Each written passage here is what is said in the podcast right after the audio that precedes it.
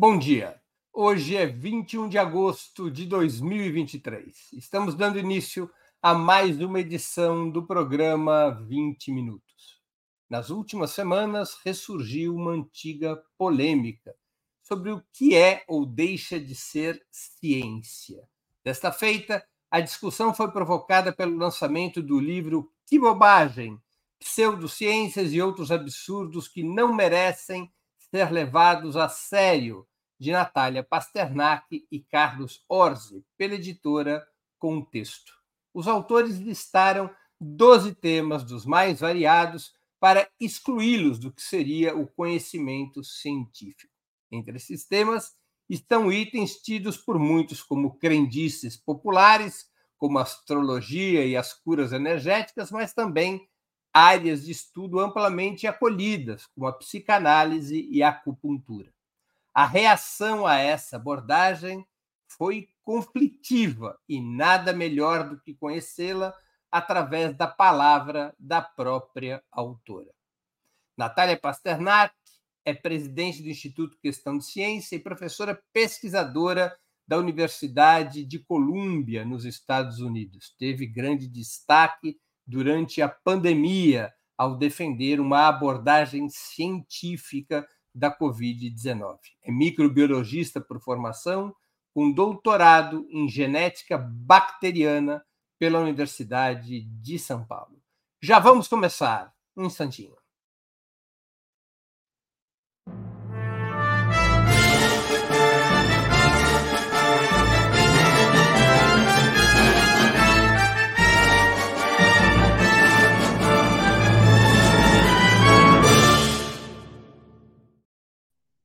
Bom dia, professora. Muito obrigado por aceitar nosso convite. Uma honra ter sua presença no 20 Minutos. Bom dia, Breno. É uma honra toda minha estar aqui e com os seus espectadores. Professora, uma pergunta básica para podermos entender a polêmica desencadeada pelo seu livro. O que é ciência, na sua opinião? Qual é a marca de corte para decidir o que é científico e o que não é científico? Que pergunta básica que os filósofos da ciência estão se debruçando aí há anos. Se você quer que eu responda em dois minutos, Breno. Bom, uh, a gente usa no livro, e acho que com isso eu consigo responder essa pergunta rapidamente, uma definição prática para separar o que é ciência e o que é pseudociência. E não uma definição filosófica que daria ali um outro livro inteirinho só sobre isso, como vários autores de filosofia, inclusive, já fizeram. Então, o que a gente usa no livro é uma definição prática que mostra para o leitor que uh, existem várias práticas, doutrinas, teorias que se fingem de ciência, mas não são. E por fingir-se de ciência, a gente entende aquelas práticas que.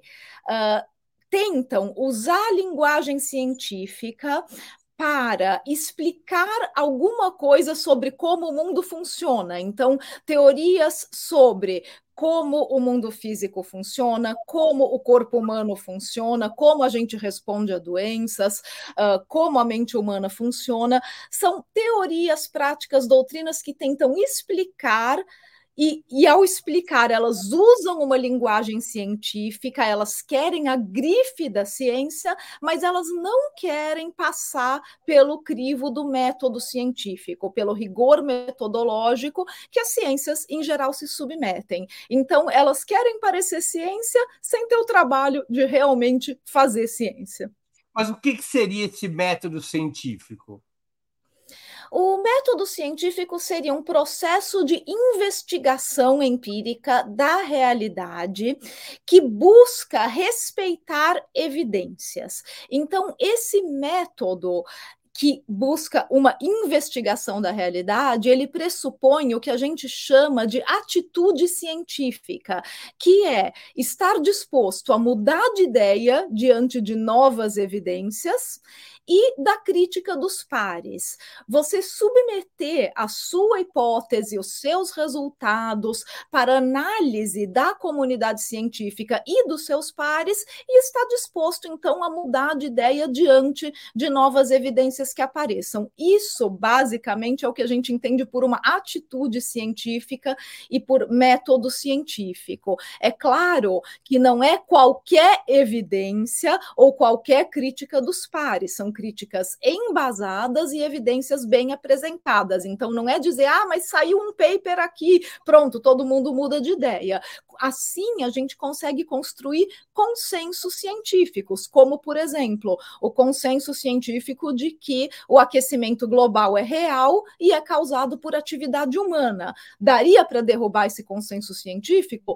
Teoricamente, sim, mas você precisaria apresentar evidências extraordinárias e extremamente bem embasadas, porque é algo que já está muito consolidado dentro da ciência e que foi e baseado em pesquisas que foram feitas com rigor metodológico.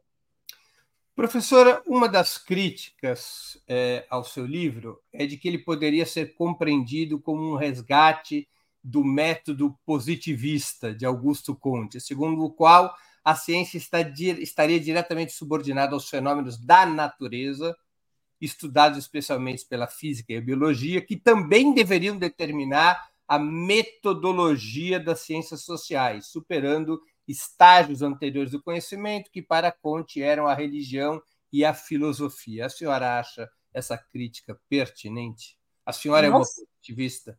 Que viagem, Breno! A gente nem menciona positivismo e muito menos Conte uh, no que bobagem. Uh, e não, a gente fala inclusive de filósofos da ciência como Lee McIntyre, que uh, justamente deu essa, essa definição de atitude científica. uma das nossas fontes, não exatamente para o que bobagem, mas para o nosso trabalho como divulgadores de ciência no Instituto Questão de Ciência, sempre foi Helen Longino por exemplo, que é uma cientista social uh, e que principalmente se dedicou à sociologia da ciência, colocando a ciência dentro de um contexto social, de um contexto histórico.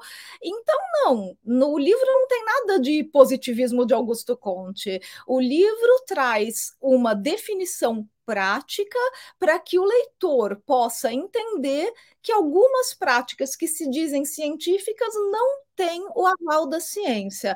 E, e essa definição prática é justamente para fazer com que a informação correta, a informação baseada em ciência, circule e que pessoas que não têm aí uh, um background em ciência tenham acesso a essas informações escritas de uma maneira fácil, uma maneira didática, uma maneira sem jargão, para que qualquer público não especialista possa entender.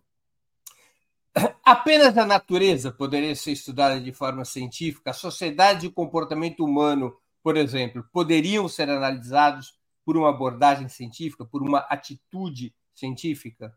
Certamente, a ciência social traz hoje abordagens baseadas em métodos, inclusive quantitativos, uh, para estudar uh, atividades sociais, comportamentos sociais. A psicologia traz métodos quantitativos também e, e, e estatísticos para estudar comportamento humano, a antropologia, mesmo a história, uh, os historiadores vão ativamente buscar evidências sobre os fatos que eles estão pesquisando. Então, todas as áreas do conhecimento, elas vão usar um método científico de respeito às evidências. Isso não quer dizer que o método científico seja um pacote fechado que cada área do conhecimento tem que usar uh, sem fazer nenhuma modificação, alguma adaptação específica para sua área. Não é uma caixinha, não é todo mundo que vai usar um teste clínico randomizado, controlado com grupo placebo, mas é uma questão de respeito às evidências. E, em geral, todas as áreas do conhecimento que incluem uma investigação vão ter esse respeito pelas evidências. Se a psicologia ela obedece ou pode obedecer a esse método, a essa atitude científica, por que no livro a psicanálise que é classificada como pseudociência? Porque a psicologia, como área do conhecimento, tem maneiras de testar desfechos clínicos. A psicanálise, ela se coloca, na verdade, como três grandes vertentes, e a gente coloca isso no livro de uma maneira bastante clara. É uma maneira, uma teoria para explicar a mente humana, é uma atividade clínica, então é um tratamento clínico também, e é uma a uma visão de mundo, é uma maneira para interpretar o mundo. Uh, tanto que a gente vê a psicanálise sendo usada para explicar uh, acontecimentos globais, até a gente vê psicanálise sendo, sendo usada para explicar a guerra da Ucrânia. Dentro desses, dessas três vertentes, e que a psicanálise se diz então, uma grande teoria para explicar tudo isso, uh, existe principalmente na questão do desfecho clínico uma maneira de testar, que é como a psicologia também testa os seus desfechos. E nisso, a psicanálise não consegue separar o que, que realmente é efeito da teoria da psicanálise ou efeito simplesmente da conexão do terapeuta com o paciente. E a gente tem, então, vários trabalhos científicos que mostram isso. Ou seja, a teoria que o psicanalista estaria usando é o que menos importa. O que importa para o desfecho clínico é a conexão com o paciente. Então, a gente mostra no livro justamente que isso invalida a teoria da psicanálise. Não é uma questão de dizer, ah, mas eu faço psicanálise, eu gosto, eu me sinto melhor, funciona para mim. Mas não por causa da teoria que está sendo usada. E, claro, tem vários problemas na psicanálise históricos que a gente mostra, que são referenciados por trabalhos feitos por historiadores que se debruçaram sobre a história de Freud, que é o considerado pai da psicanálise, e que encontraram indícios muito, muito fortes de fraude, adulteração de resultados, que mostram que, uh, infelizmente, os pacientes que Freud diz que tratou e curou, a história é um pouquinho diferente, mostra que ele fraudou prontuários, ele mentiu sobre a cura dos pacientes, ele não curou tanta gente quanto ele diz que sim, e não foi exatamente do jeito que ele falava. Isso foi feito com trabalho de historiadores que apresentaram aí documentos históricos e fatos e que a gente acha importante que sejam conhecidos por uma população que de repente nunca ouviu falar disso antes, porque a literatura sobre isso em português não é muito ampla. Se você compara com a literatura em língua inglesa, tem vários autores que já se debruçaram sobre psicanálise com muito mais detalhe do que Carlos e eu. A gente fez ali um pequeno compilado para o público brasileiro que não tem muito contato com esse tipo de literatura, porque nem tem muita coisa traduzida para o português sobre isso. Uma curiosidade, se a senhora me permite, alguma vez você já passou pela experiência de fazer psicanálise? Eu passei pela experiência de fazer terapias, acho que como muita, muita gente no Brasil, ah, quando eu era muito jovem, sem nem saber direito o, qual era a teoria que aquele terapeuta estava usando. A gente geralmente procura terapeutas e mesmo médicos uh, muito por indicação de parentes e amigos, né? Então, ah, esse terapeuta é legal, me recomendaram, esse médico é legal. E muitas vezes a gente vai sem ter nenhuma noção de qual é a teoria que está amparando a, aquele, aquele profissional. Então, eu tive, eh, eu, né, quando eu era mais jovem, eu tive fiz sessões de terapia que tiveram ali noções de psicanálise, mas que até hoje, se você me perguntar qual era a linha que aquele terapeuta estava seguindo, ele não me falou e nem eu perguntei. Eu não tinha esse tipo de interesse na época e nem, de nem tinha esse conhecimento. Professora, se considerarmos a psicanálise uma pseudociência, na sua opinião, deveria haver medidas legais para interditar ou controlar a psicanálise como tratamento legalmente reconhecido? Breno, a gente nunca fala e não tem absolutamente nenhuma menção a isso no livro Que Bobagem e nem no nosso trabalho do Instituto Questão de Ciência em proibir coisa nenhuma.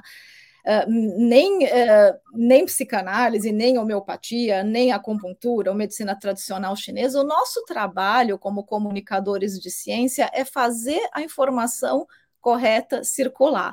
As pessoas podem tomar a decisão que elas quiserem sobre como elas vão se tratar, se elas vão se tratar ou não. Isso é uma decisão pessoal e a gente não tem absolutamente nada com isso. O que a gente tem falado pelo Instituto Questão de Ciência, não no Que Bobagem. O Que Bobagem é um livro informativo. O meu trabalho com o Instituto Questão de Ciência, sim, a gente tem aí um trabalho de advocacy que a gente tenta estabelecer que uh, dinheiro público, o dinheiro dos contribuintes, deve ser respeitado e só deve ser utilizado de acordo com as melhores evidências científicas, principalmente para tratamentos de saúde. Então, a gente tem advogado bastante para que no SUS sejam incluídas apenas práticas respaldadas pela ciência, mas isso porque é dinheiro público, é dinheiro do contribuinte, e a gente acredita que esse dinheiro deve ser usado da forma mais racional possível possível.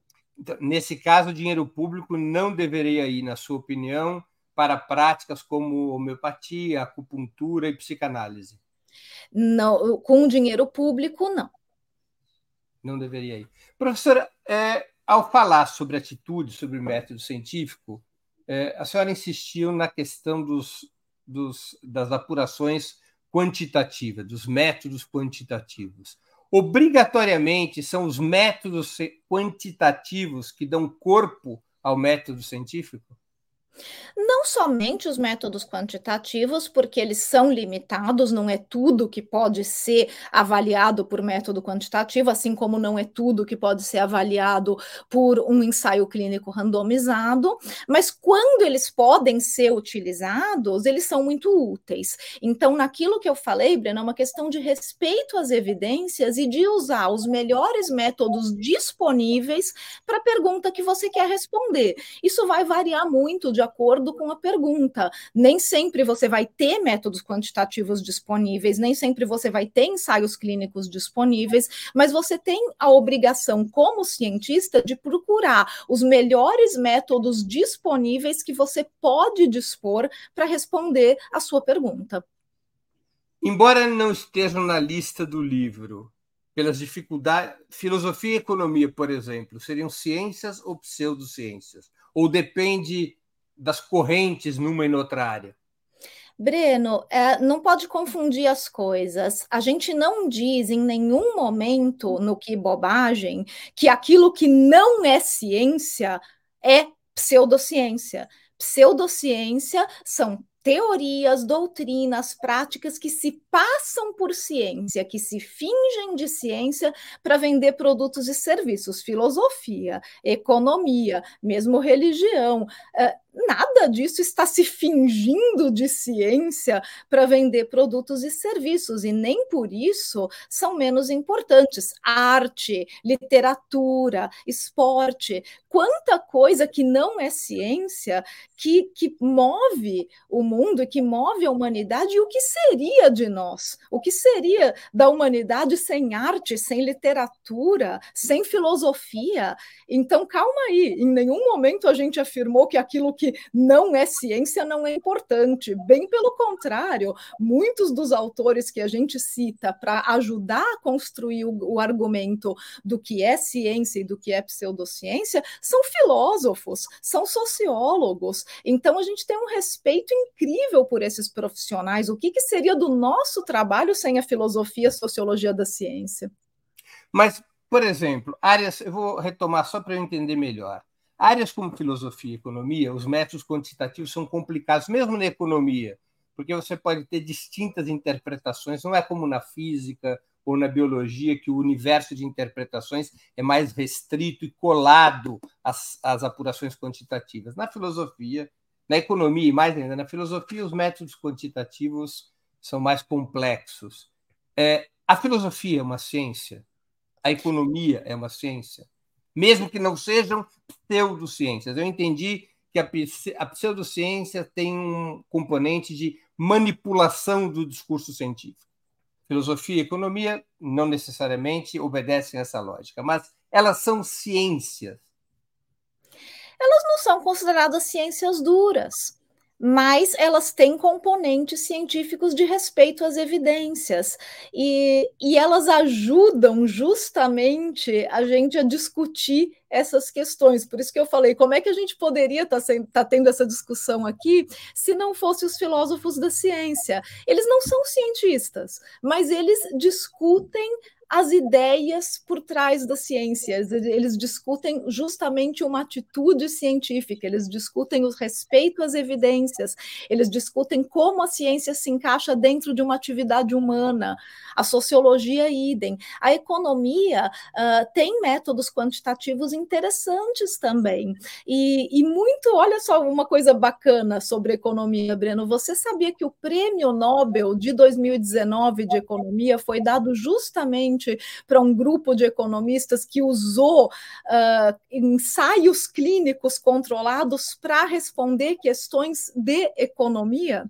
Eles fizeram um trabalho fantástico, uh, usando, importando das ciências duras o método do ensaio clínico randomizado, que randomiza pessoas em grupos diferentes para comparação, e eles usaram isso para responder questões de ciências sociais e economia. Então, esse intercâmbio intercâmbio entre as ciências duras e as humanidades é o que faz esse conhecimento girar, é o que faz com que a gente consiga usar métodos tanto quantitativos como qualitativos para conseguir gerar conhecimento. Eu não vejo isso como uma dicotomia, eu vejo isso como uma soma.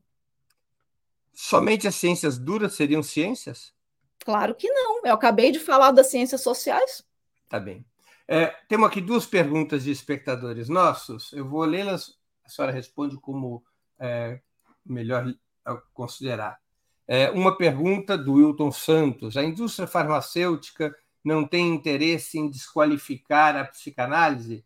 E nós temos mais outra pergunta que é, é Natália, do Bruno. É, essa primeira pergunta foi do Wilton Santos, ele contribuiu com o Superchat, quero agradecer. E uma outra pergunta do Bruno Adipietro. Natália, o que você achou do debate entre seu colega Orsi e o psicanalista da Unicamp, quando o psicanalista mostrou o artigo científico que comprovava a repressão freudiana? Então vamos lá, obrigada pelas perguntas. Wilton, uh, sobre a indústria farmacêutica, uh, é difícil a gente dizer o, eu né, uh, dizer para você o que, que eles têm ou não têm interesse. Uh, eu não acho que a indústria farmacêutica é nenhuma santa, e acho que todo mundo concorda com isso. É claro que é uma indústria que movimenta bilhões de dólares e que tem interesses comerciais. Agora, eu não vejo uh, como que eles poderiam ter interesse em desqualificar a psicanálise em si. e eu imagino que você deve estar pensando no, na, na, venda de, de remédios tarja preta, remédios né, que, que são mais controlados né, eu nunca vi nada partindo da indústria farmacêutica para desqualificar a psicanálise. O debate sobre a psicanálise é um debate que foi levantado já há muito tempo, não por mim e, e pelo Carlos, mas uh, essencialmente por filósofos da ciência e historiadores. Então, não é um debate que vem da indústria, é um debate que vem da filosofia. E, e no Que Bobagem, a gente abordou isso muito brevemente a psicanálise é apenas uma parte de um, de um dos capítulos, de um dos 12 capítulos do livro.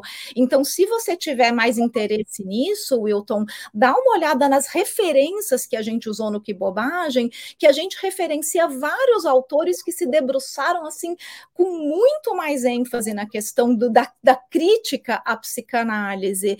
E tem um trabalho de um pesquisador brasileiro que eu achei muito interessante, ele publicou em 2000 2014 um artigo falando da falta da, da inclusão de críticas à psicanálise nas escolas de psicologia brasileiras e como isso poderia fortalecer, inclusive, a própria psicanálise, porque não é legal você ter uma área que é imune a críticas. A gente precisa saber quais são as críticas que estão sendo feitas. E eu achei interessante que esse professor escreveu o paper falando: olha, está faltando a gente trazer os filósofos, trazer as críticas à psicanálise psicanálise para dentro das escolas de psicologia, inclusive dentro das disciplinas que exploram a psicanálise. Então, uh, não é interessante fechar o debate, nunca, Wilton, e a gente está procurando justamente com o livro Que Bobagem abrir esse debate no Brasil. Uh, a pergunta do Bruno, eu vou te pedir uh, graciosamente a permissão aqui, Breno, para trazer o próprio Carlos Orsi uh, para responder, porque Bruno, além de ser meu colega, o Orsi é meu marido, então ele está aqui do lado enquanto eu estou fazendo a entrevista, e eu acho que nada melhor do que a própria pessoa aí para responder a sua pergunta sobre o debate com o professor da Unicamp, onde o professor supostamente trouxe um artigo científico que comprova a repressão. Então, por favor, né? à vou, vontade. Vou passar a palavra aqui para o. Prazer. Olá, Breno, tudo bem? Tudo bem. É, bom, sobre a questão do artigo, tem várias considerações a ser feitas. Primeiro, um artigo científico sozinho, isolado, não prova nem desprova nada. Tem que ver a tendência da literatura científica em geral. Esse é, é um ponto. É, o fato de ter saído na Science é uma questão de prestígio para os autores, mas também não é exatamente um carimbo de, de cientificidade 100% garantido. Segundo, o artigo, o que ele sugere é que o mecanismo de supressão, que é a pessoa tem contato com uma informação e ativamente elimina essa informação da memória, pode acontecer, pode ser real. Isso não é exatamente a repressão freudiana. A repressão clássica né, de, de, de Freud é, é a censura da, da, dos eventos, das memórias, antes que eles cheguem à consciência. Os autores citam Freud ao longo do artigo, mas, enfim, essa é a interpretação deles e é uma interpretação disputável. E a terceira questão, que é uma informação a que eu não tive acesso no momento do debate, mas depois eu fui, obviamente, eu fui atrás, tentar né, reler material, etc., é que o mesmo grupo que publicou esse artigo na Science depois publicou um follow-up na PNAS, revista da uma revista americana também, e nesse follow-up eles determinam que a supressão reduz o efeito, o, o, poder de influência inconsciente da memória, que é exatamente o oposto do que Freud propunha. Né? Dizia que a repressão joga a memória para o inconsciente e ela segue influenciando o, as atividades conscientes. O follow-up aponta o oposto, que uma vez que a memória é suprimida, ela deixa até mesmo de exercer influência inconsciente. Então, é, na verdade, o que aconteceu, no meu ponto de vista, no debate foi uma apresentação extremamente seletiva da evidência, de um artigo cuja relevância é extremamente duvidosa para o ponto em debate, e sem, uh, o que seria mais honesto, a apresentação do follow-up que põe aquela é, conclusão em, em, dúvida. E eu acho que era essa a minha participação. Obrigado pela oportunidade. Obrigado. Obrigado. Obrigado. Gostei, foi bom, assim é bom.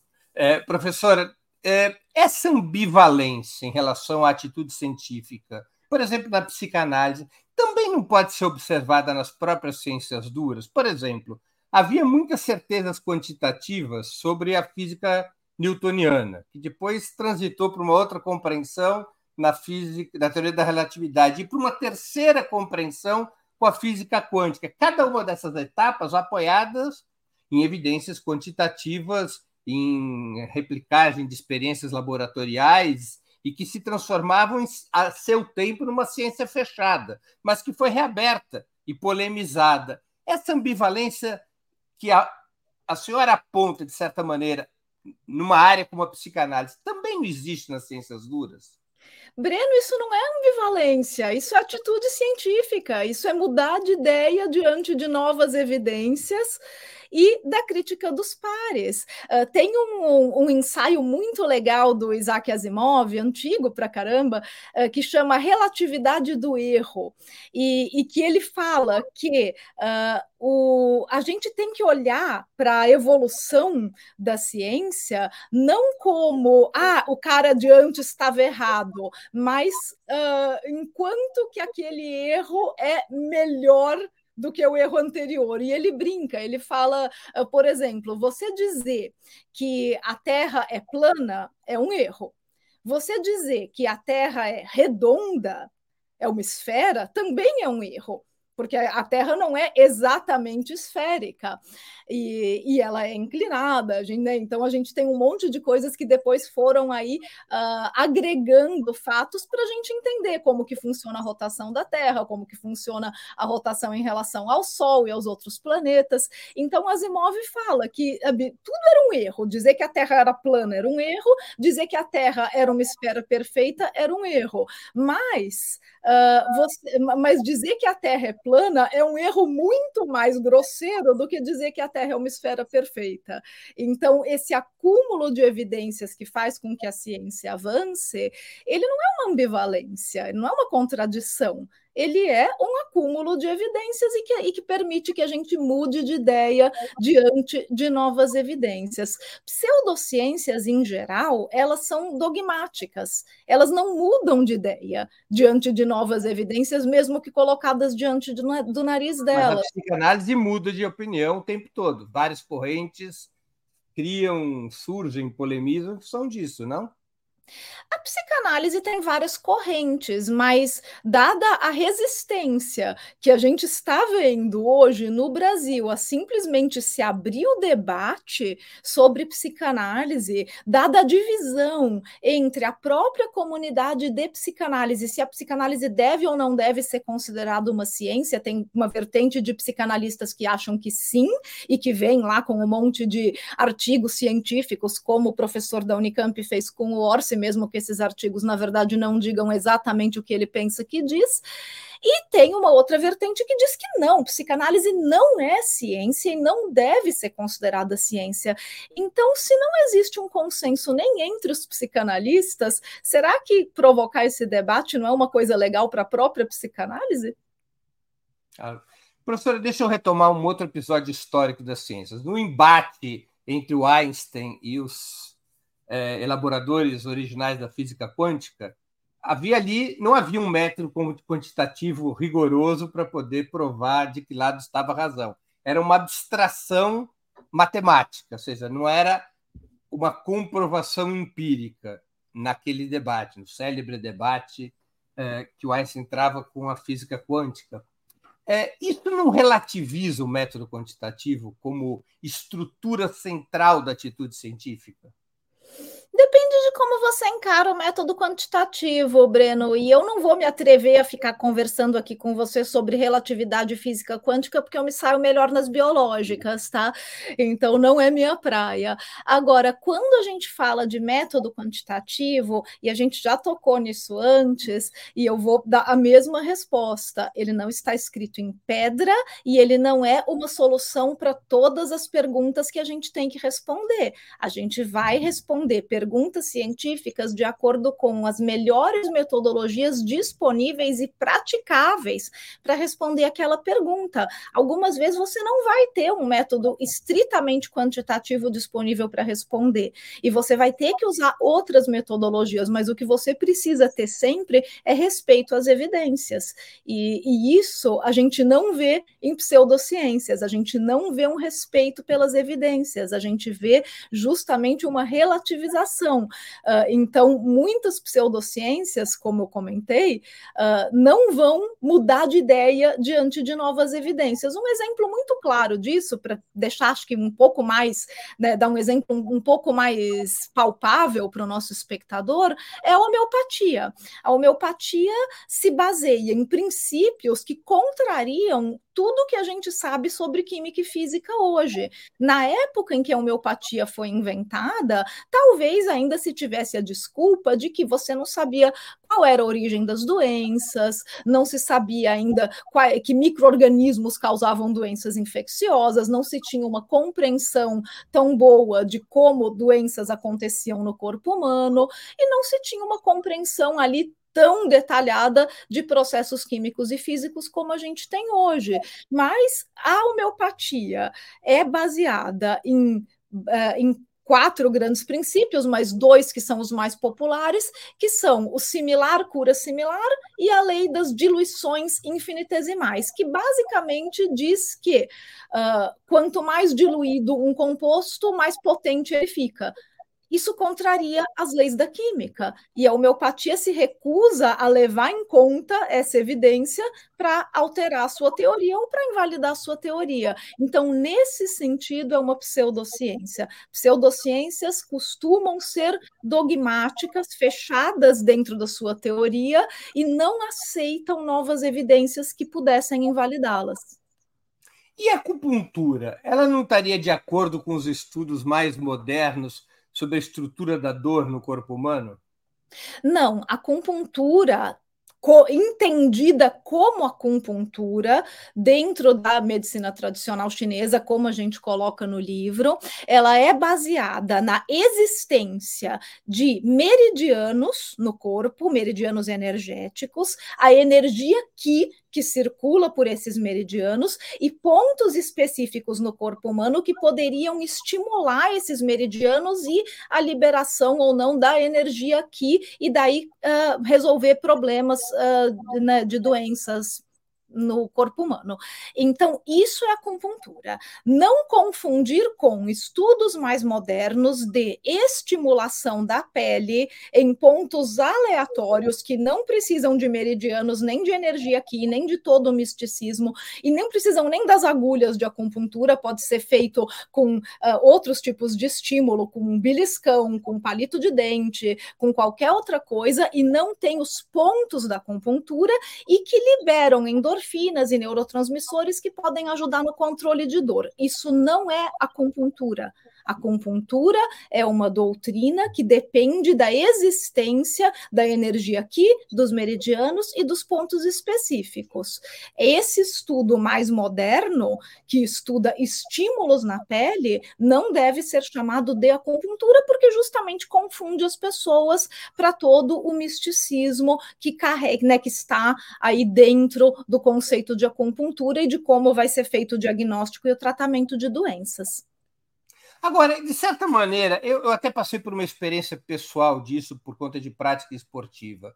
É, eu, passei, eu passei pela clínica de dor da USP, fui a uma clínica especializada em aplicações elétricas para centros nervosos para reduzir a dor, e o próprio médico disse a mim que era uma adaptação, o estudo que eles haviam feito, que deu origem a um equipamento elétrico e ao mapa de aplicação desses, desses impulsos elétricos era baseada, embora não fosse integralmente é, seguidora, era baseada no mapa da acupuntura, ou seja, na ideia das conexões neurais é, do corpo humano. É, isso não revela, digamos que pode haver uma abordagem científica da acupuntura, embora também exista essa outra abordagem mais é, mística. Breno, eu não tenho como dizer exatamente do seu caso o que, que o médico estava usando. Uh, os trabalhos que a gente vê uh, de estudos mais modernos de estímulo da pele não falam em pontos de acupuntura, eles são estímulos inespecíficos. E, curiosamente, uma das coisas que a gente traz no Que Bobagem é que existem várias escolas diferentes de acupuntura pelo mundo que usam, inclusive, pontos diferentes nesse mapa que eles eles têm do corpo humano. E um acupunturista, o Felix Mann, que deu uma declaração que eu reproduzo no Que Bobagem, falando que se você fosse juntar todas as escolas de acupuntura que tem no mundo, não ia sobrar um centímetro de pele que não fosse considerado um ponto de acupuntura. Então, eles não concordam nem entre eles onde realmente são os pontos. Mas será que nós não teríamos, nas distintas áreas de conhecimento, incluindo as ciências duras, mas também outros tipos de áreas de estudo, escolas científicas e escolas pseudocientíficas? Digo, não, é, não poderia haver correntes científicas dentro da acupuntura e correntes místicas? Não poderia, enfim, será, será que a divisão não é mais, é, não está num andar abaixo, não na própria existência de um certo conhecimento como a psicanálise e a acupuntura, mas em como determinadas correntes dentro de cada um desses setores interpretam uh, e compreendem a, no caso dos meus exemplos, a psicanálise e a acupuntura? Olha, Breno, o que me parece é que, no caso da acupuntura, é, ela sempre foi ligada ao misticismo, ela sempre teve essa aura de realmente depender para a sua existência da presença dos meridianos, da energia, então sempre foi mais ligada ao misticismo. Quando começa a ter uma pesquisa mais científica em cima, eu acho que não já, já não deveria se chamar de acupuntura, porque senão confunde muito uh, as pessoas que vão falar assim: ah, então acupuntura é científico? Não. O que está acontecendo é que tem gente estudando estímulos da pele para tentar uh, obter resultados de neuroestimulação, de liberação de endorfinas e neurotransmissores. A gente costuma dizer que a melhor maneira de honrar um conhecimento tradicional é justamente submetê-lo ao método científico rigoroso. No Que Bobagem, no capítulo de medicina tradicional chinesa, eu conto a história da artemisinina que acabou se tornando um super medicamento moderno para o tratamento de malária e é baseada numa erva que era usada na medicina tradicional chinesa. Mas a artemisinina foi extensivamente pesquisada com métodos modernos. Ela passou por um processo de avaliação, de eficácia, de segurança, de dosagem para realmente se tornar um medicamento. Uh, não é uma maneira bacana de você honrar um conhecimento tradicional, você fala, poxa, tem essa, essa população que tradicionalmente usa essa erva para tratar a doença. Deixa eu pegar esse negócio e ver o que, que é. Qual é o composto, isolar o composto, ver em qual dosagem ele funciona, qual é uma dosagem segura, se funciona mesmo, pode ser que não funcione. Então, eu acho que isso é honrar o conhecimento tradicional. A história da artemisinina é muito bonita, e, e, eu conto também a história da aspirina, que não é muito diferente, pouca gente sabe, mas a aspirina também vem do conhecimento tradicional do uso da casca do chorão como analgésico. E eu acho que são essas histórias que, como eu falei para você, somam em vez de gerar uma dicotomia.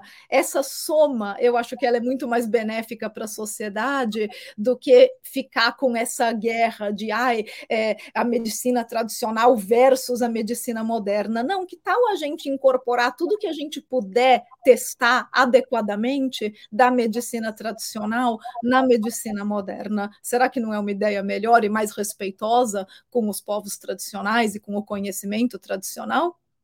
A fitoterapia, portanto, seria uma ciência. Claro, a fitoterapia, quando. Não é confundir feita... com homeopatia. não confundir, não, não, por favor. E olha que essa confusão é muito comum, viu, Breno? Inclusive no livro, a gente conta sobre uma pesquisa que foi feita pelo Center for Inquiry aqui nos Estados Unidos, que perguntava para as pessoas uh, que estavam comprando produtos homeopáticos na farmácia o que, que elas estavam com, o que, que elas achavam que era aquele produto que elas estavam comprando. E a grande maioria respondeu: remédio de planta. E homeopatia não, não é isso, como a gente já falou aqui. Agora, falando então dos remédios de planta, dos fitoterápicos, ah, quase tudo que a gente tem de farmacologia é baseado em alguma. Uh, tem, tem, tem muito, né? A gente tem muito fármaco de origem em plantas. Agora, precisa ser testado. Uh, qual que poderia ser um perigo do uso, in, do uso indiscriminado de fitoterápicos? O fato de que você está usando alguma coisa que pode interagir com outro medicamento ou com outro tratamento que você está fazendo e você não sabe a dosagem adequada, você não sabe se pode tomar aquelas coisas junto. Então, esse é o perigo dos fitoterápicos, não é o fato de que eles não funcionam, é o fato de que eles funcionam. É a interação.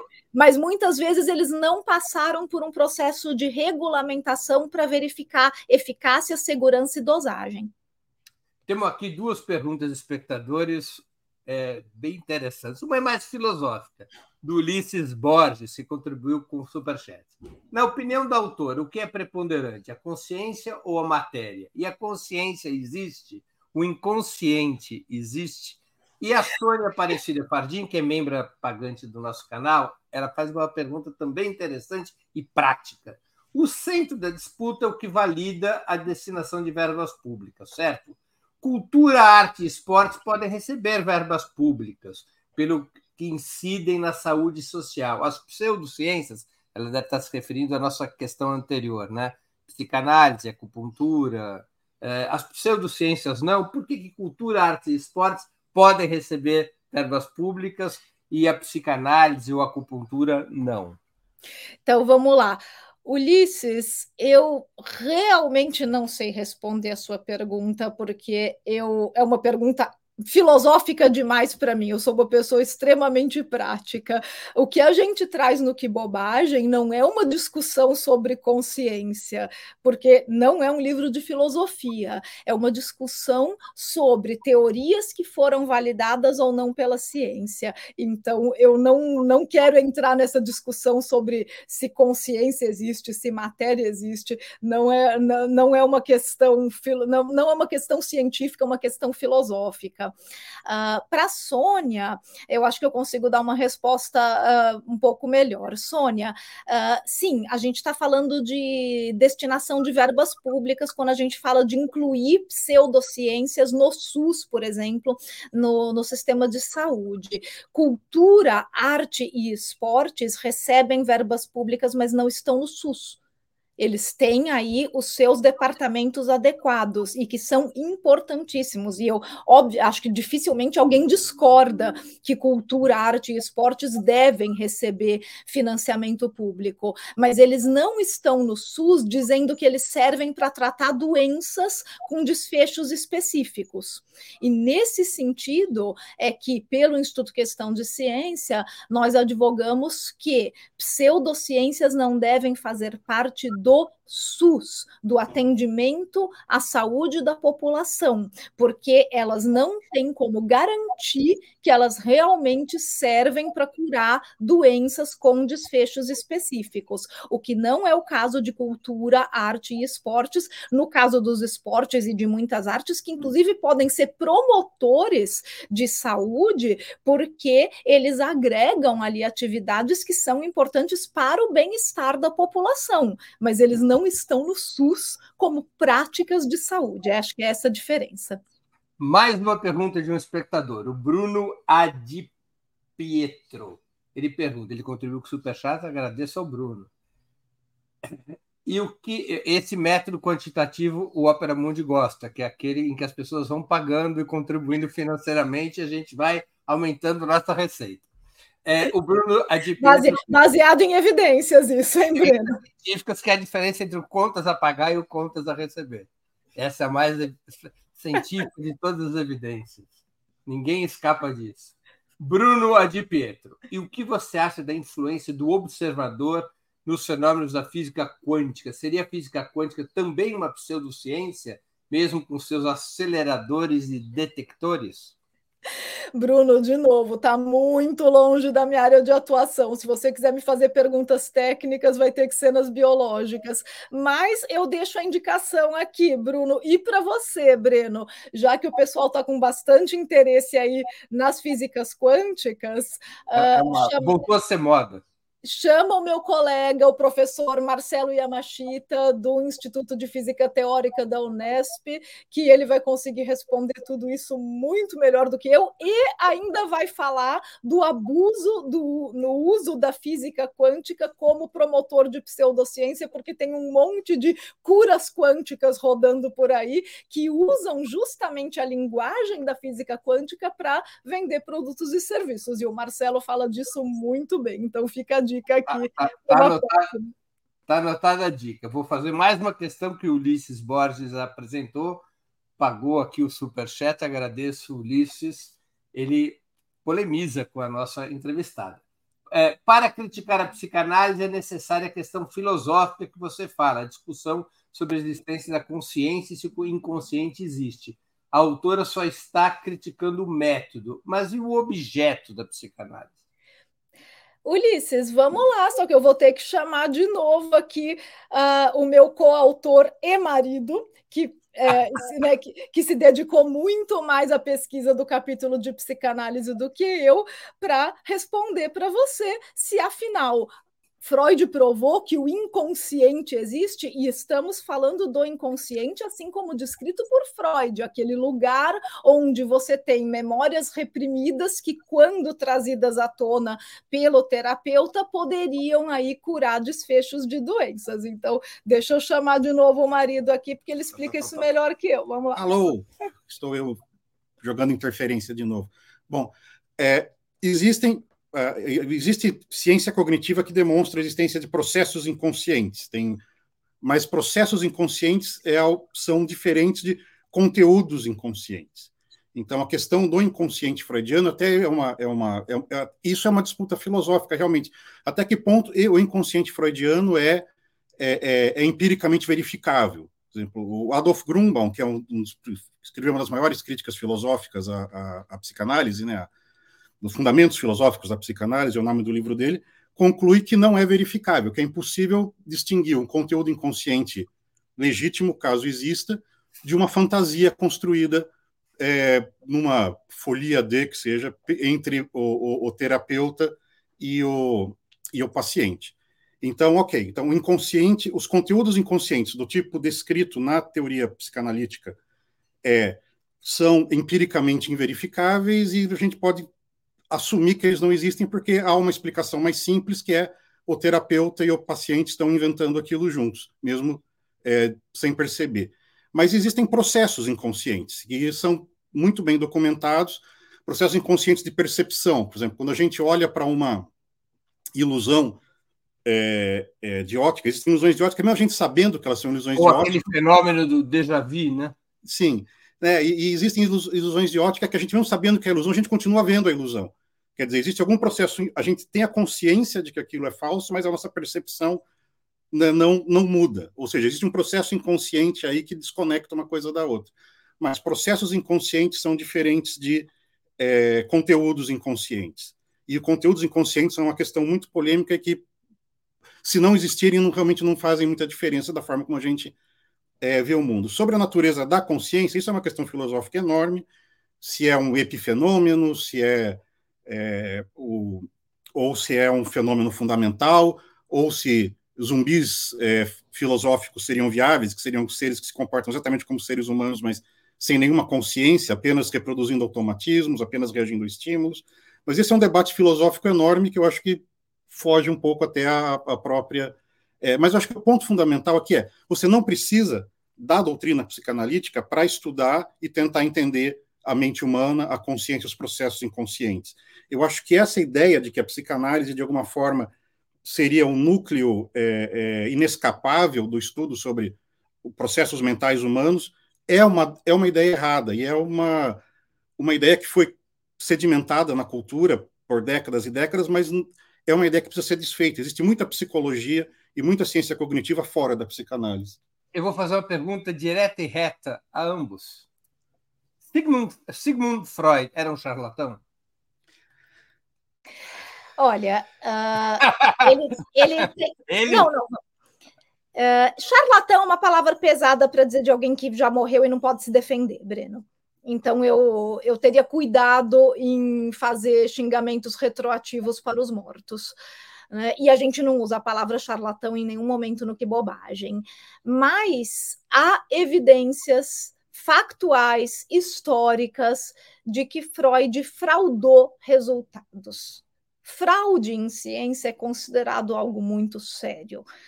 E, e, quando um cientista frauda resultados para provar um ponto de vista, isso tem que se tornar público, porque isso invalida muito do que ele falou a nossa ideia com o que bobagem, principalmente no Brasil, que, como eu falei, tem pouco acesso à literatura em língua portuguesa que exponha essas críticas que já foram feitas a Freud e a psicanálise por diversos autores antes de mim e de Carlos, essa informação precisa circular na sociedade brasileira. Quanta gente será que não teve o primeiro contato com essa informação agora? Por causa da polêmica em cima do livro. Gente que de repente ainda nem leu o capítulo do livro, mas que nunca tinha ouvido falar que de repente Freud fraudou resultados e está ouvindo isso pela primeira vez. Então, fazer essa informação circular é algo que é nossa obrigação como divulgadores de ciência. É, o que eu acho que é, complementando, o que a gente sabe, que a gente pode afirmar, além dessa questão que a, que a Natália colocou aqui, Freud não tinha base para dizer o que disse. Se pegar toda a obra dele, ele construiu a obra dele em cima de dados empíricos que ele diz que tem, que são, se você for ler tudo, são oito casos, basicamente. Então, mesmo que fosse tudo verdade, você não constrói uma teoria sobre como a mente humana funciona porque você conversou com oito pessoas. Mesmo que você tenha tratado delas por meses, etc. E tal. Então, primeiro, a base epistêmica já era fraca de qualquer maneira. Se você jogar em cima disso o fato histórico bem é, consolidado de que a descrição que ele fez desses oito casos está cheia de falsificações e distorções e, e de né, vou mudar exageros. exageros e mudar os fatos para encaixá-los na teoria, a coisa fica ainda muito mais fraca. Então, eu acho que dá para dizer isso. Quer dizer, a base epistêmica da teoria psicanalítica é extremamente fraca e, e praticamente inexistente, na verdade. A obra de Freud, ela, a força dela vem muito mais da retórica. Freud era um escritor brilhante, isso ele era mesmo, é, do que da das alegações dele de que ele está descrevendo fenômenos reais que ele observou é, no, nos pacientes dele. Deixa eu fazer uma outra pergunta. Agora sai do terreno da psicanálise e vou para o terreno da história da economia. É uma curiosidade para tentar entender o ponto de vista dos dois. É, você não precisa sair, não. Pode ficar aí, Carlos, que agora já virou uma entrevista a dois. Opa, então pronto. Deixa eu até é, a câmera. A principal, a principal uma das principais correntes na economia, no estudo da história, é o marxismo. Certamente a mais influente nos últimos 200 anos. O marxismo é científico? Esse vai ficar para o volume 2. Olha, não, né? Mas. É...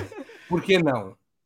Porque, de novo, porque, de novo, quer dizer, Marx construiu a obra dele com base em, em algumas observações que ele tinha na época, que não eram, digamos assim, era uma amostra extremamente limitada, quer dizer, no, naquele momento da, da, da Revolução Industrial.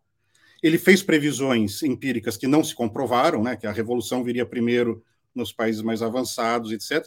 Mas eu acho que o marxismo, como a, a, a ciência, a economia e a ciência social em geral, elas têm um, uma, uma característica interpretativa muito forte, eu diria que o marxismo e as ideias marxistas têm um papel muito importante nesse processo interpretativo. Né? Os filósofos da ciência eles fazem essa distinção entre contexto de descoberta e, e contexto de justificativa. O contexto de descoberta é o que dá ideias, é o que sugere perguntas, é o que sugere críticas, e o contexto justificativo é como você prova que aquela resposta que você obteve está é, é, tá correta.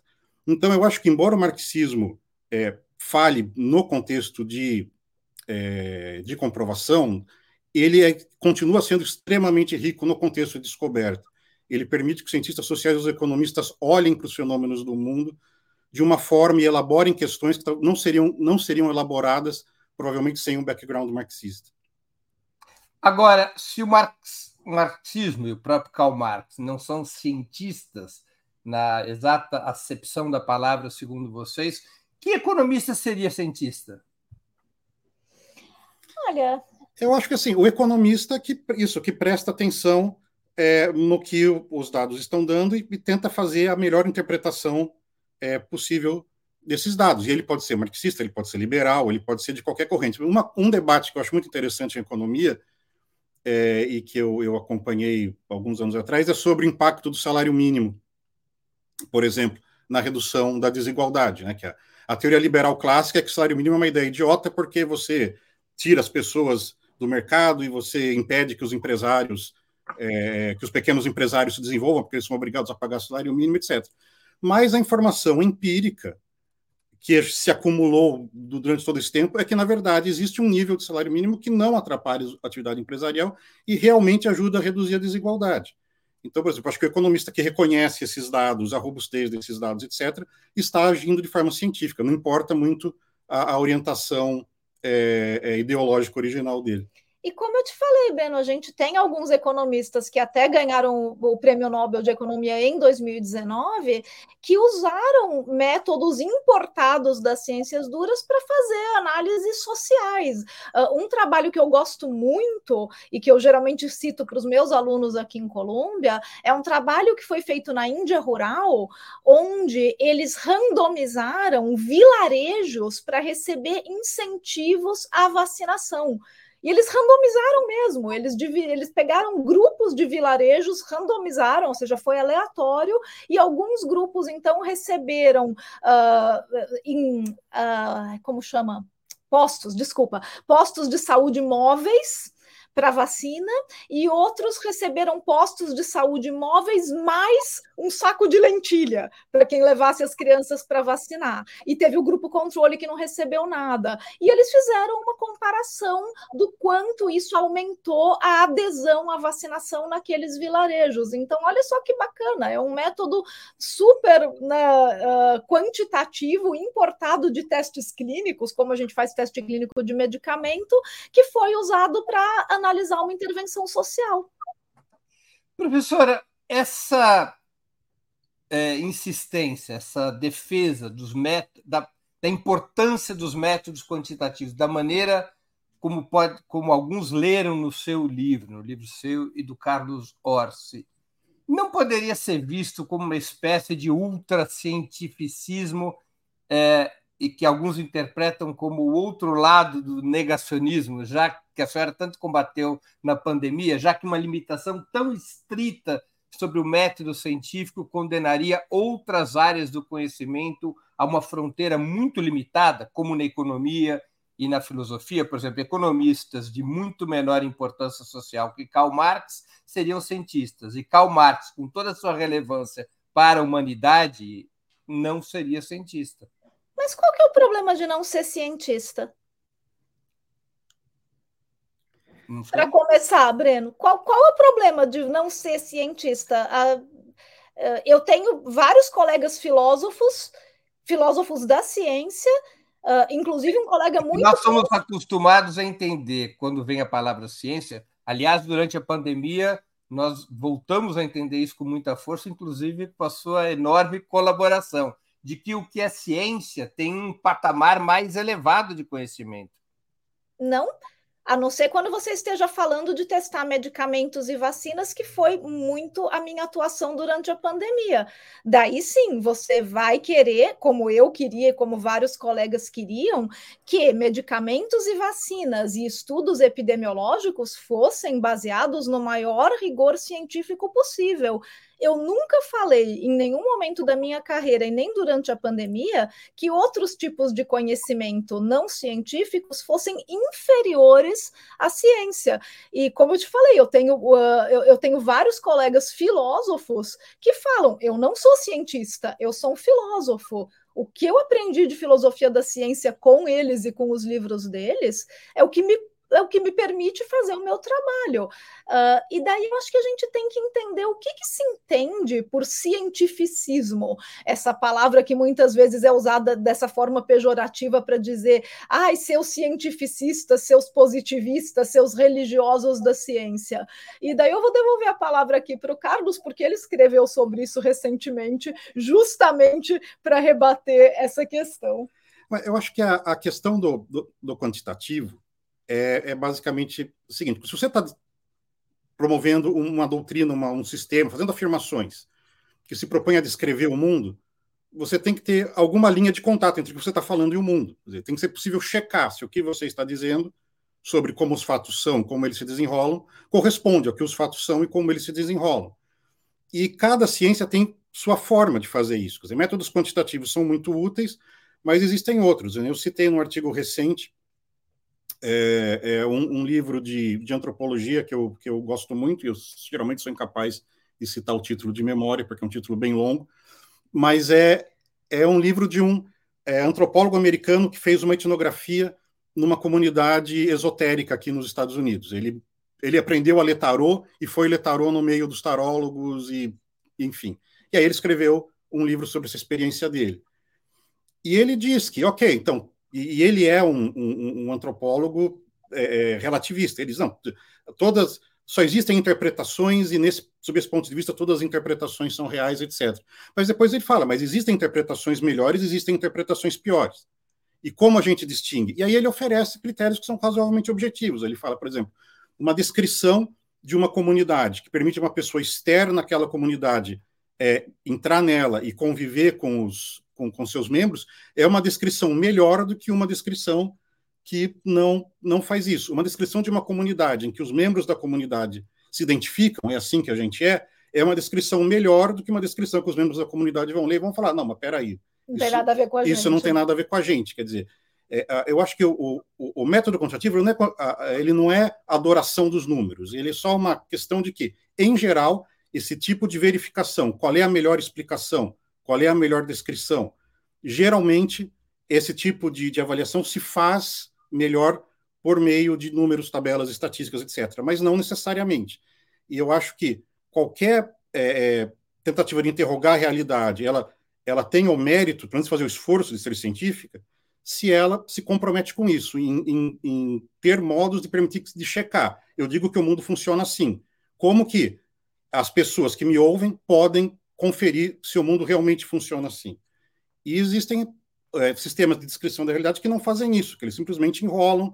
É, não, peraí, você foi checar e não deu certo é porque você não checou direito. Quer dizer, aí você cria toda a, a retórica das chamadas das comunidades, né? Tem o, o, o Frank Sioff, que é um, um outro filósofo crítico é, da psicanálise, inclusive, ele, ele cria essa, essa, essa figura da, da comunidade de autovalidação, que as pessoas ficam conversando entre elas e ficam inventando desculpas de por que o sistema delas na verdade, não está em conflito com a realidade. Eu acho que tem uma outra coisa que eu queria abordar, Breno, que é a questão do cientificismo, que muitas vezes é usado para dizer: ah, uh, vocês acham que a ciência é a única régua para medir a realidade e a única régua, né, que a única lente para enxergar o mundo. E, e, não, se a gente achasse isso, a gente não ia valorizar como a gente valoriza a literatura, as artes, a música, a filosofia, inclusive a filosofia como ferramenta de trabalho para nós dois e a literatura também. Uh, então, uh, não é real dizer que a nossa postura é cientificista nesse sentido. Ah, esses autores acham que só a ciência salva, é a religião da ciência, só a ciência uh, serve para entender e se relacionar com o mundo. O Carlos até escreveu recentemente uma experiência muito bonita que a gente teve. A gente teve o privilégio de conseguir uh, uh, comparecer aqui na exposição de Van Gogh, que estava no, Met no Metropolitan, acho que já nem está mais, em que eles reuniram todos todos os trabalhos de Van Gogh num único lugar. E, e o Carlos até fez uma brincadeira num dos textos dele que ele falou: uh, a ciência tem alguma, alguma coisa a dizer sobre os quadros de Van Gogh? Claro que tem. Se de repente você tiver que verificar a autenticidade do quadro, você vai usar né, critérios científicos. Se você quiser saber que tipo de tinta ele usava naquela época, tem muita coisa que a ciência pode dizer sobre um quadro de Van Gogh. A ciência não pode dizer o que a gente sentiu quando a gente olhou aqueles quadros. Isso a ciência uma, não vai Uma dizer. curiosidade para eu compreender melhor aos dois. Eu, eu, volto ao tema do marxismo apenas para uma comparação. Vocês disseram, o marxismo não é uma ciência. Alguma das correntes que se propôs a explicar o mundo na sua totalidade foi científica? O que, que estaria na sua cabeça sobre essas correntes, Breno? Acho que eu não entendi. Porque o marxismo, o Marx se propôs a explicar é, não um, um, fenômeno em específico, mas um processo histórico muito largo que é a sociedade capitalista e não apenas as suas engrenagens econômicas, mas também suas engrenagens sociais e políticas. O nome que se deu a isso, ele próprio, o Engels, foi socialismo científico, ou seja, a uhum. ideia de transformar a ciência, a, a compreensão da economia e da sociedade numa ciência. Não foi o único a fazer isso a outros que buscaram o mesmo objetivo, interpretar o funcionamento das sociedades. Algum desses foi cientista? Olha, eu acho que sim, talvez é, muitos tenham tentado, como, como, como no caso de Marx, mas eu acho que existe uma diferença entre se eles foram cientistas, isso é uma questão de contexto até da época. Na época, o que eles estavam fazendo era considerado é, é, ciência, eles usaram as melhores ferramentas que eles tinham naquele momento. Dá para dizer, voltando mais no tempo, dá para dizer que Cláudio Ptolomeu, que foi o cara que fez o modelo da Terra no centro do universo, estava sendo científico na época dele, porque ele construiu o sistema e, e assim por diante. Mas depois provou-se que ele estava profundamente errado. Mas eu acho que então tem uma questão que é se a pessoa, o criador do sistema, estava se comportando de uma forma honestamente científica na época em que ele trabalhou, ou se o sistema que ele construiu pode ser considerado científico ou uma ciência. O meu, são, são perguntas diferentes. O meu ponto de vista pessoal é que sistemas totalizantes dificilmente são ciência, porque aí eles caem na, na, na exatamente naquela na crítica de Karl Popper, né, clássica, as pseudociências, que é um sistema que explica tudo, é, é, ele, ele, na verdade, ele não deixa espaço para novas evidências, porque se ele explica tudo, ele, é, ele se torna é, imune à, à, à, evolução, ele se torna imune à, à contestação. A, a, a, ciência, ela, ela né, agora eu vou, vou, vou, acho que eu vou para, acho que é Lacatos essa ideia, as ciências, elas têm um, um núcleo que é relativamente consolidado, sei lá, a Terra gira em torno do Sol, essas coisas, dizer, fatos que é, provavelmente não vão mudar. E ela tem uma periferia de, de, de em que ela está em choque com fenômenos que elas não são capazes de explicar, que são esquisitos, experimentos que não dão um bom resultado, etc.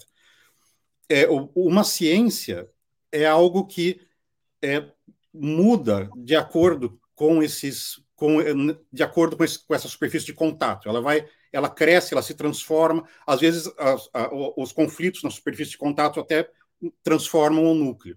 Uma pseudociência é algo que é, é, é, enrola sobre a superfície de contato. Não, mas veja bem, não é bem assim. Essa anomalia, na verdade, não é uma anomalia. É, vamos discutir isso melhor, etc, etc.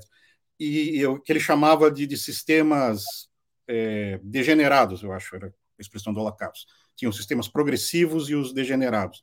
E eu acho que sistemas totalizantes tendem a, a, a se transformar em sistemas degenerados. Então, eu tento desconfiar da maioria deles. Quer dizer, o todo não seria explicável. O, eu acho que o todo, todo não seria explicável porque a ciência sempre, porque sempre tem alguma coisa, sempre tem uma fronteira, sempre tem coisa que você não, não sabe. Você tem que estar preparado para transformar suas premissas a partir do instante em que, em que você se choca com, com uma negação frontal delas um sistema total ele, ele, não, ele não enxerga negações de suas premissas, ele, ele enxerga coisas que as suas premissas talvez não expliquem direito ainda, ou que, é, na verdade, é, é, é, aquilo, é a transformação de investigação honesta em, em, em guerra retórica. Eu acho que os sistemas totalizantes eles tendem a degenerar em retórica. Temos aqui, e nós estamos chegando no finalzinho do programa, já abusamos demais dos nossos convidados. É, eu vou ler aqui as perguntas finais dos espectadores, vocês escolhem quais responder e como responder. São várias mesmo. A Eluft, que contribuiu com o Superchat. Agricultura biodinâmica é pseudociência? Tiago Silva também contribuiu, agradeço, Tiago. Do irracionalismo anti-ciência. A ciência compreendida de uma forma muito restrita. Um efeito da pandemia? É uma crítica aos autores. Carlos Alberto Campos Lima. A luta de classes é uma verdade científica? Cristiane Cunha de Oliveira, que contribuiu com superchat também. Doutora, nessa conversa sobre ciência e pseudociência, onde cabe a discussão sobre cannabis, pesquisa científica, saúde pública, segurança pública, etc. E, finalmente, Giana Melo Barbirato também contribuiu com o superchat. Mas se não há problemas em algo não ser ciência, por que o título Que Bobagem? Opa, vamos lá então. Começando aqui pela pergunta da Eluft: agricultura biodinâmica é uma pseudociência? Essa vai ficar para o volume 2 do Que Bobagem, se um dia a gente realmente escrevê-lo. Tem, tem, uma, tem uma questão é, que é a definição de biodinâmico. Se está falando de biodinâmico como o sistema de agricultura proposto pelo Rudolf Steiner na década de 20, é uma pseudociência, a gente Sim. discute isso no capítulo sobre antroposofia. Mas tem gente que entende biodinâmica com outro significado, um significado mais moderno. Então, uh, toda a questão de agricultura biodinâmica, agroecologia, uh, são termos que não são muito bem definidos internacionalmente. Dependendo do país, inclusive, onde você vai, eles são termos que querem dizer práticas completamente diferentes. Então, uh, é, é algo que a gente realmente, se a gente explorar, vai ser num próximo livro, porque tem muito detalhe, não é uma pergunta assim para responder de bate-pronto, a não ser que realmente seja a agricultura biodinâmica do Rudolf Steiner. Aí a pergunta do Tiago, do irracionalismo, anticiência, a ciência compreendida de uma forma muito restrita, se isso será um efeito da pandemia. Tiago, eh, sobre movimentos anticiência, a gente tem um livro anterior ao Que Bobagem, que é o Contra a Realidade, que aborda exatamente os movimentos anti-ciência. Ah, eu não sei se eu entendi exatamente o que, que você quis dizer com a ciência compreendida de uma forma muito restrita. Uh, talvez você esteja se, né, se uh, uh, pensando aí no que a gente conversou aqui sobre cientificismo, então eu espero que eu já tenha respondido essa pergunta na discussão sobre cientificismo e usar a ciência como a única régua para a nossa relação com o mundo, o que realmente não é o caso e não é a nossa postura. Uh, do Carlos Alberto, luta de classes é uma verdade científica, e a gente volta para Marx, né, Carlos Alberto? Então, acho que daí, daí é uma discussão de novo se o que, sabe, se a teoria de Marx estaria correta ou não. Eu acho que sim, não é uma verdade científica no sentido como a lei da gravidade é uma verdade científica, mas óbvio que ela acontece em contextos é uma sociais ver, é uma diferentes. verdade histórica é. verificável. Ela sim, aconteceu e, historicamente em vários E acontece momentos. de vez em quando e continua acontecendo e assim por diante. Aí depois a gente tem aqui a Cristiane perguntando sobre cannabis, pesquisa científica, saúde pública, segurança pública. Cristiane, eu acho que nessa, nessa conversa fica justamente a, o nosso trabalho com o Instituto Questão de Ciência para exigir respeito às evidências em todas essas áreas que você cita. Sobre cannabis, inclusive, a gente tem um artigo na revista Questão de Ciência que aborda muito bem essa questão. O que é científico sobre o uso de cannabis medicinal e o que, é hype e como a gente precisa separar um do outro para ter políticas públicas adequadas. E acho que o mesmo se aplica sobre as outras áreas que você indicou aqui, Cristiane, de pesquisa em saúde pública, em segurança. Desde que tudo isso seja feito com respeito às evidências científicas, eu acho que é isso que vai garantir que a gente tenha as melhores políticas públicas. E daí acho que vem a minha pergunta preferida aqui da Diana, né? Diana, né? Desculpa, espero que tenha falado certo. Diana. Uh, Diana, é, sobre o título, uh, se não há problema em algo não ser ciência, porque o título, que bobagem. Uh, Diana, uh, a gente explica o título no livro, então eu gostaria de convidá-la a ler aí o que bobagem, porque a gente explica o que, que motivou o título do livro. E eu não vou dar spoiler, porque é uma história divertida que realmente aconteceu comigo e que deu, nos deu a inspiração. tem duas coisas interessantes na sua pergunta. Primeiro, Primeiro, que você disse não há problema em não ser ciência, porque o título que bobagem, porque as bobagens indicadas no livro são pseudociências. A gente não está criticando coisas que não são ciência, como a gente falou aqui, como arte, literatura, esporte, música. Não faria nenhum sentido a gente criticar essas coisas. A gente está criticando pseudociências, que são práticas, teorias, doutrinas que fingem ser ciência, mas não são. Elas querem a grife da ciência para vender produtos e serviços e, e, ideologias, mas elas não são científicas. Então, por isso que elas são classificadas aí como pseudociências e como bobagens no livro. E outra coisa que, que eu acho interessante é, né, dividir com todos vocês é que na nossa área de atuação, de divulgação científica com um viés de ceticismo, de divulgação do pensamento crítico e racional, existe uma tradição de títulos de livros muito parecidos com o Que Bobagem. E o Que Bobagem é o primeiro desses livros publicado para o mercado brasileiro e em português. Algumas, eh, alguns exemplos desses títulos para vocês verem como que bobagem perto dos nossos colegas é até um título carinhoso. Então, em inglês, a gente tem o Carl Bergstrom, por exemplo, com o Calling Bullshit. A gente tem o Chris French com o Weird Shit. A gente tem o Michael Shermer com Why Clever People Believe Weird, weird Things. Então, existe uma tradição em língua inglesa de ter títulos altamente provocativos para justamente provocar o debate. Nesse sentido, a gente achou que o que bobagem era uma coisa até mais carinhosa, uma coisa meio de mãe. Ai, que bobagem você acreditar nessas coisas. Uh, sem falar de charlatanismo, sem, sabe, sem falar de uma forma mais agressiva, mas usando um título que fosse provocativo o suficiente para justamente realmente provocar o debate na sociedade brasileira. E nesse sentido, Diana, eu acho que o título foi muito, muito bem sucedido, porque o, o debate foi provocado, o livro foi lançado há praticamente um mês ele se tornou rapidamente um best-seller, o que para nós, como autores de divulgação científica, foi uma surpresa e tanto. A gente nunca imaginou que um livro de divulgação científica, um livro que fala de ciência, se tornasse o livro mais vendido do Brasil na categoria de não ficção. Ele está em todos os rankings como um best-seller, o livro mais vendido e o livro mais comentado desse último mês, o que provavelmente foi também o que nos rendeu o convite aqui para essa deliciosa conversa com o Breno, que nos cedeu mais de uma hora do tempo dele e de vocês para que a gente discutisse o assunto. Então, olha que legal. Será que se o livro não chamasse Que Bobagem, e se fosse um livro chamado assim.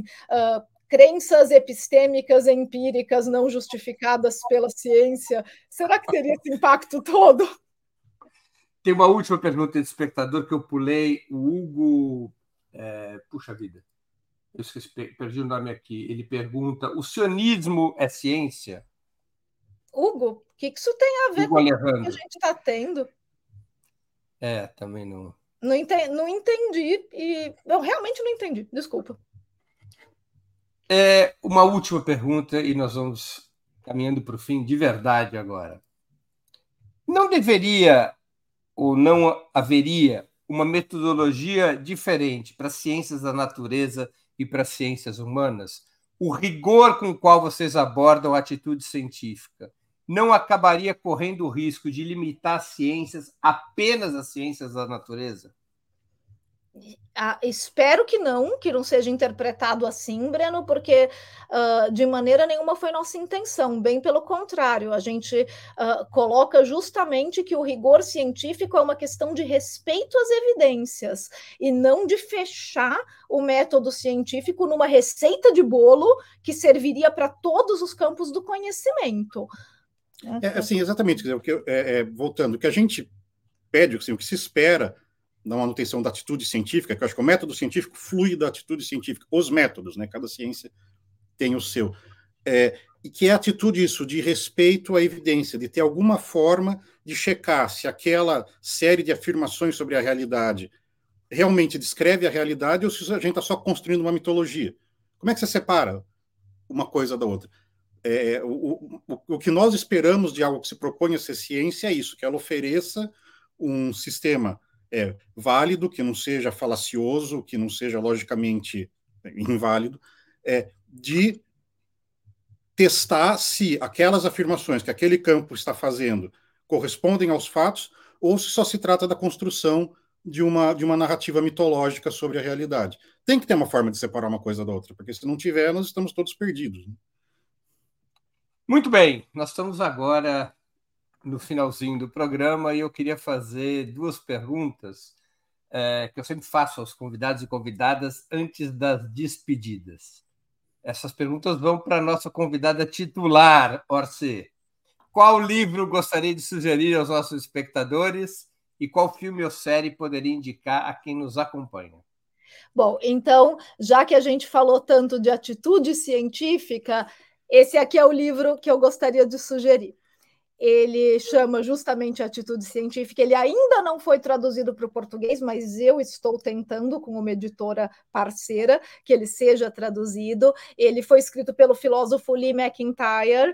O, o Lee ele tem outros livros muito interessantes, mas o meu preferido dele é esse. E nesse livro, ele, como filósofo da ciência, ele discorre justamente sobre muito do que a gente falou aqui. O que, que é uma atitude científica e como ela se aplica a todas as áreas do conhecimento. Então fica aí a dica e eu espero que logo a gente consiga uma tradução em português, porque o Li merece, é um trabalho incrível que ele fez com esse livro. E, e a série, Breno, eu estou vendo aqui como é que foi a tradução dela para o português, achei. Né? É uma série da PBS, uh, feita com direção e produção do Stephen Hawking, que se chamava Genius, e ela foi traduzida para o português, ela se chama Ciência de Tudo. Essa série é uma série que ela não é muito conhecida, ela não fez muito sucesso no Brasil, então ela está disponível no YouTube, no canal da Disney, e acho que tinha mais um canal Apple que, na Apple TV. Né? E, e ela é fantástica, gente. Quem puder, assista. O, o que, que o Stephen Hawking faz nessa série? Ele convida três pessoas que não são cientistas, não são especialistas,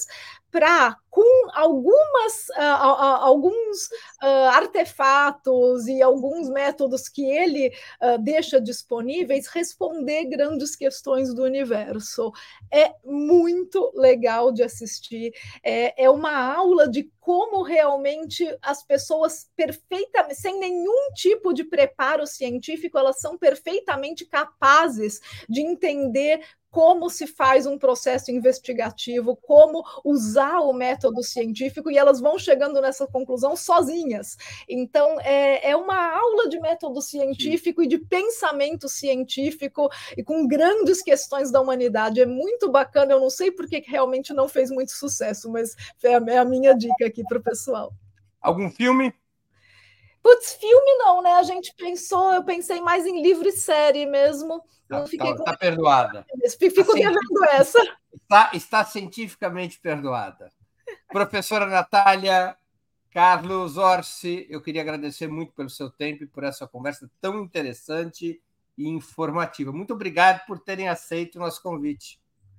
Que é isso, Breno. Obrigado. Nós é que agradecemos esse tempo que você uh, perdeu aqui com a gente, conversando sobre o livro, esse espaço que você gentilmente nos cedeu, e a todos os espectadores que aguentaram aqui firme e forte, mais de uma hora de conversa. Muito obrigada.